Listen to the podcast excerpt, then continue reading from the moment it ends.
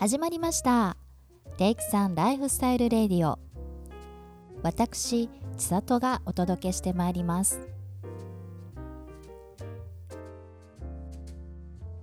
このラジオを聞いてくださっている皆さんこんばんは。テイクさんの千里です。さて今夜はイレギュラー配信ということで先週に引き続き明日どこ行くをお届けいたします。それでは今夜もこの方を早速お呼びしてまいりましょう。相棒の北さんです。こんばんは。こんばんは。まさかの2週続きということで。はい。まあね先週いろいろと話しましたけど、はい。いろいろ話したけど話し足りてないというか全然話してないよということでそうなんですよ、ね。もう全然私が伝えたかったことは一つも喋れてないっていう。概要やったもんね。そうですよそう考えたらね。そうですそうです。そこでまた話伸ばしたりこねたりしましたね 僕がね。すいません。いえいえあの北さんのこのなんて言うんでしょうか知識の広さを実感する時間でしたね。いやいやそんなことないですはい。いやいやいや。まあなんなりですね。はい、毎回ね台本に北さんが喋るところだけを入れて 適当に喋ってくださいってありがとうございます。出るんですよね。ありがたいことでございます。はい。はい。で触りだったんで今夜が本編と。はい。もうその通り、はい本編へと突入していきたいと思います、はいじゃあよろしくお願いします。ありがとうございます。はい、ということでパリオペラ座響き合う芸術の殿堂展いよいよ本編突入ということでお話をしていきたいんですが、はい、で展示内容ですね今回。そうですね、は、はい。前回がね展覧会の趣旨を中心にお話ししたんですけれども、まあ改めてお話しすると350年にわたるフランスのオペラ座の歴史をたどりながらオペラは諸芸術を融合する総合芸術であることを感じられる展覧会ということで、えーお話をしてきました。はいで実は私その観覧前に公式コメントを読んでたんですけれども読んだ時は実は今一つ意味がピンとこなかったうんうんですね。で、まあ、実際行ってみてじっくり見てみてあ改めてそうかそういうことなのかっていうふうに深く感じ取ることができた展覧会でした。うん。でこれに関しては皆さんぜひご自身で見に行ってみて確かめていただけるといいかなというふうに思うのでもうここからは私の好きな作品群を主観でね、主観でめっちゃテンションが上がった作品たちを、うんうんはい、ご紹介していきたいと思うんですけれども、先週の概要を聞いてるだけでね、うん。これまるっと見たらフランスのオペラ座のこと全部わかるみたいな。わかりますわかりまいやす。そうですよね、はい。ある意味よくわからなかったなっていう人がいたら、うん。すごい吸収するとこありそうですね。ああると思います。今回また夫と2人で行ったんですけれども、夫自身もいろいろとあこういうことかっていうふうに気づいたところがあったりとかしたって言ってたんでなんかやはり普段あんまり美術館行かないとか、はいはいはい。っていう方でも行ってみると何かしらはこう金銭に触れるものに出会えるんじゃないかなっていう気はします。なんかこれフランスのオペラ座のドキュメンタリー番組的な感じがね 勝手に捉えたけどそういう感じやな。と まあそうかもね。歴史も分かってほんでその裏方の人のことも紹介してて。そうね。ね。確かに。でそもそもオペラ座なんぞやみたいなねこともちゃんとあって、そうね。言われてみれたらドキュメンタリー番組を展覧会で見るみたいなみ感じたいな感じなんですかね。あそうかもしれそうないですよね言。われてみたらそうかもなんか NHK のドキュメンタリー番組でありそうなね。い や確かにねそうですね。ほんだらちょこっとネタバレしつつネタバレにならない程度であはい紹介してもらおうと思いますけど。はい承知しましたもう、はいこっからは私のテンションの上がった作品しか紹介しませんあのでいもうじゃあはいはい。じゃあそこは愛の手をね 入れます。自由にはいでもう本当にいきなり私と夫がわしづかみにされた作品に出会いまして、はい。まあ、それが何かと言いますとラウル・デュフィーの絵画「パリ」がいきなり展示会場の一番初めに飾ってありました、そうなんや。まあこの番組で何回も言ってるけどね。何回も言ってますはい本当にもう大好きなんですけども、はいはい。これ本当にね入り口入ってもう真正面に飾ってあるんですよああそうなんですか。だからねあ何これもう私たちを迎え入れてくれたのかしらぐらいのテンでションでしたはないと思うけどね。迎え入れてんのか。うん迎え入れてくれてるそうか。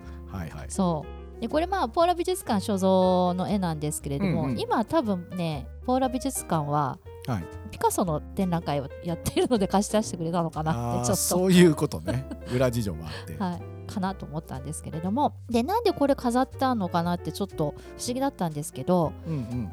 その絵の中にガルニエ級いわゆる今のパリオペラ座の絵がちょこっとこう載ってるんでああそういうこと。おそらくそれではい出してきてんじゃないかなっていう感じはしましたけれども。はい、だけどもねこれに最初に出会うでしょこの展示で。うんうん。もうねたまらん至福の時間でしたね。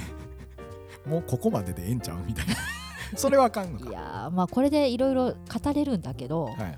まあね他にもたくさんいい作品があるのでもうちょっと歩みを進めたいと思いますが、早いってえなっていうことすいません。はい。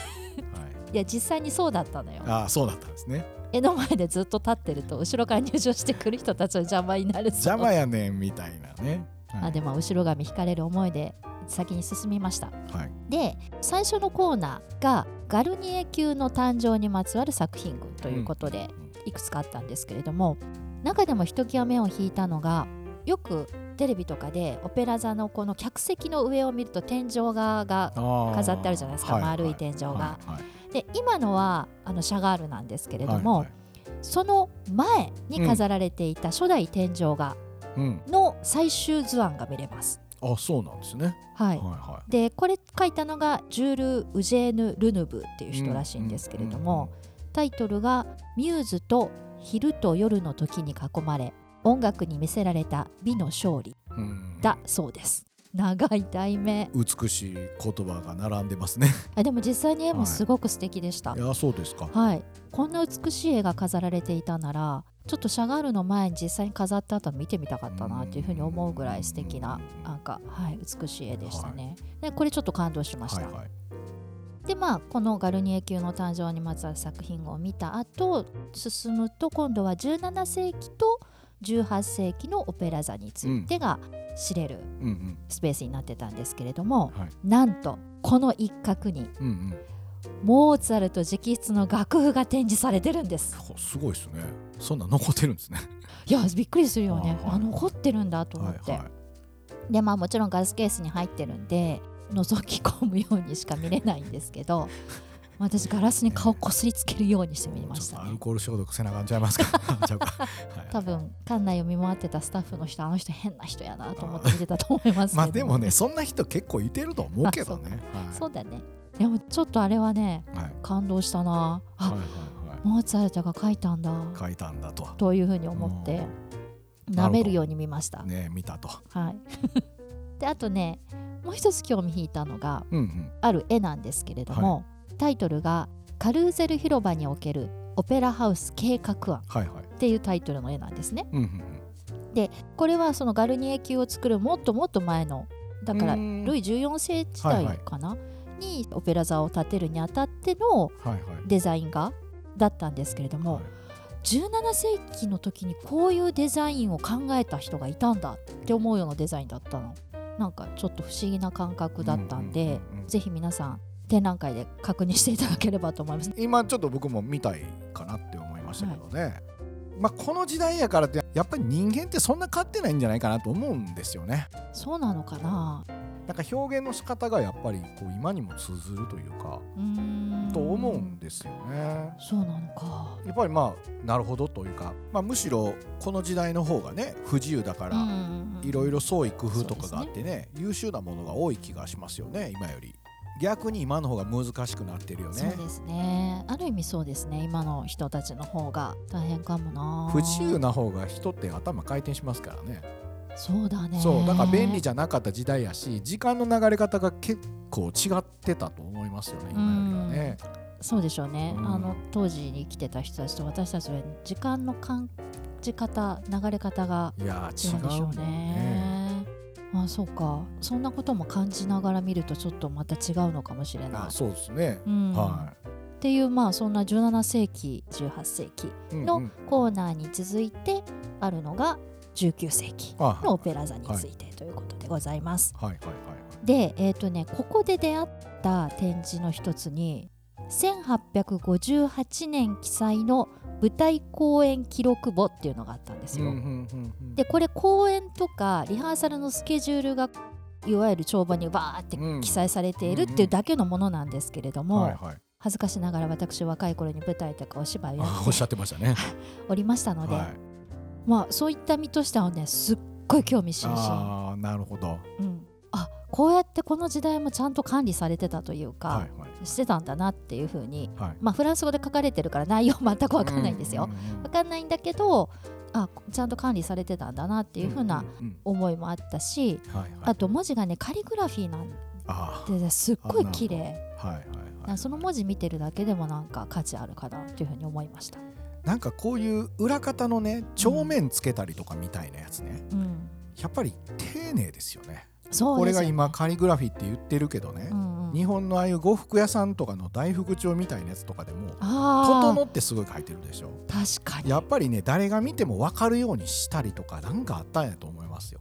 でそうやって綺麗にきちんと書くというのがもう当たり前で成り立ってたんじゃないかなと思うんですよ、今みたいにねタイピングできたりするわけじゃないしそうだよね。実直にも美しくこう綺麗にね書かれてる、うん、誰が見ても分かるようにってでだからその頃のやつは今時代が経って見返したら、うん、表に出るようなもんじゃないのに、うん、めっちゃすげえってみたいな感じになるっていうかね、うんうん、なるよね。ねそういうことだと思いますよね。そういうことか。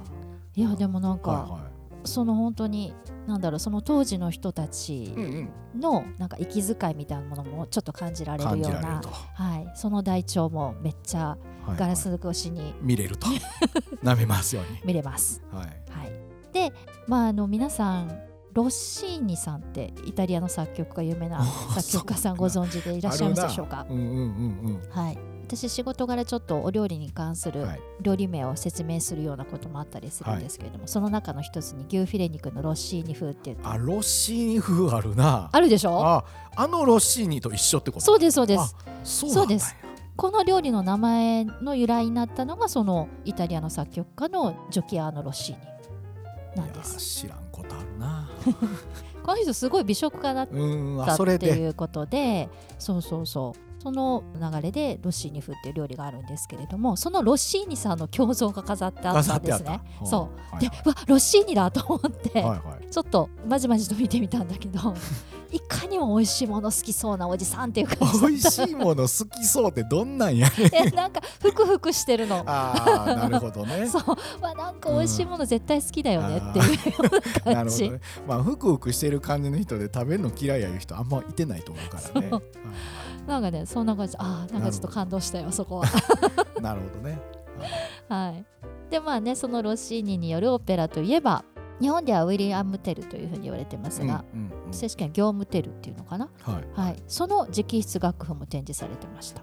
はい、でそのロッシーニの胸像の展示に行く手前にちょっとしたお部屋があるんですけれども、うんうん、なんとそこにはジャポニスム、うん。えー、日本趣味が流行していた頃に作られたジャポニスムバレエっていうのがあってそれに関するものが展示されてました。はあそうなんですね。はい。あそんなもの作ってたんだっていうことでなんかこうえー、っとねなんだっけな帝と一般農民農村に住む女の子の恋物語みたいな、うん、なんかそんなものをベースにしてるものとかあったんですけれどもそのジャポニスムバレエの作品の一つに、えーとルレーブまあ、日本語で言うと夢っていう作品があるそうなんですが、その衣装デザイン画とかもあの飾ってあって、うんうん、そのデザイン画の中にアルフォンス・ミシャが手がけた作品もあったんです。なんかねすごい可愛い絵でしたよ。っていうのがありました。はいはい、でまあそういうのを見て次のコーナーに行きますと今度は20世紀と21世紀のコーナーなんですが、うんうん今度ここではあのアンリ・マティスとか、うんうん、あとジョルジョ・デ・キリコによる衣装デザインがあって、はいはいはい、これがねこれ見てもらうと思うんだけど、はいはい、正直このデザイン画でどうやって実際の衣装を縫い上げたんだろうっていうようなはい、なんか衣装部の人たちこれどう形にしたんだろうって思うようなデザイン画、はい、まあでした。ねこうデザイン画ってよくね、まあ、デザインをする人はデザイン画を描くってなるんやけど、うん、結構ここはどういう構造なんていうところまでは考えてなくてパッと見た目だけっていう画を渡してね、実際作ったりする人たちがねそうだよね、うん、絶対なんかいろいろしてたと思うんですよ。そうですよね。で材料も手に入りやすいものとかね、ん。なんかそういうことを駆使してやってるから、技術型の人たちもまあ優秀やったかもしれないですね。いやもう衣装部の人たちの、はい、なんて言うでしょう。その形に作り上げて上げていく技術ももちろんそうなんだけども、はいはい、そこからどういうふうにこれを組み立てればいいのかっていう、はいはいはい、論理的なその思考もないと無理じゃないですか。いや無理ですよね。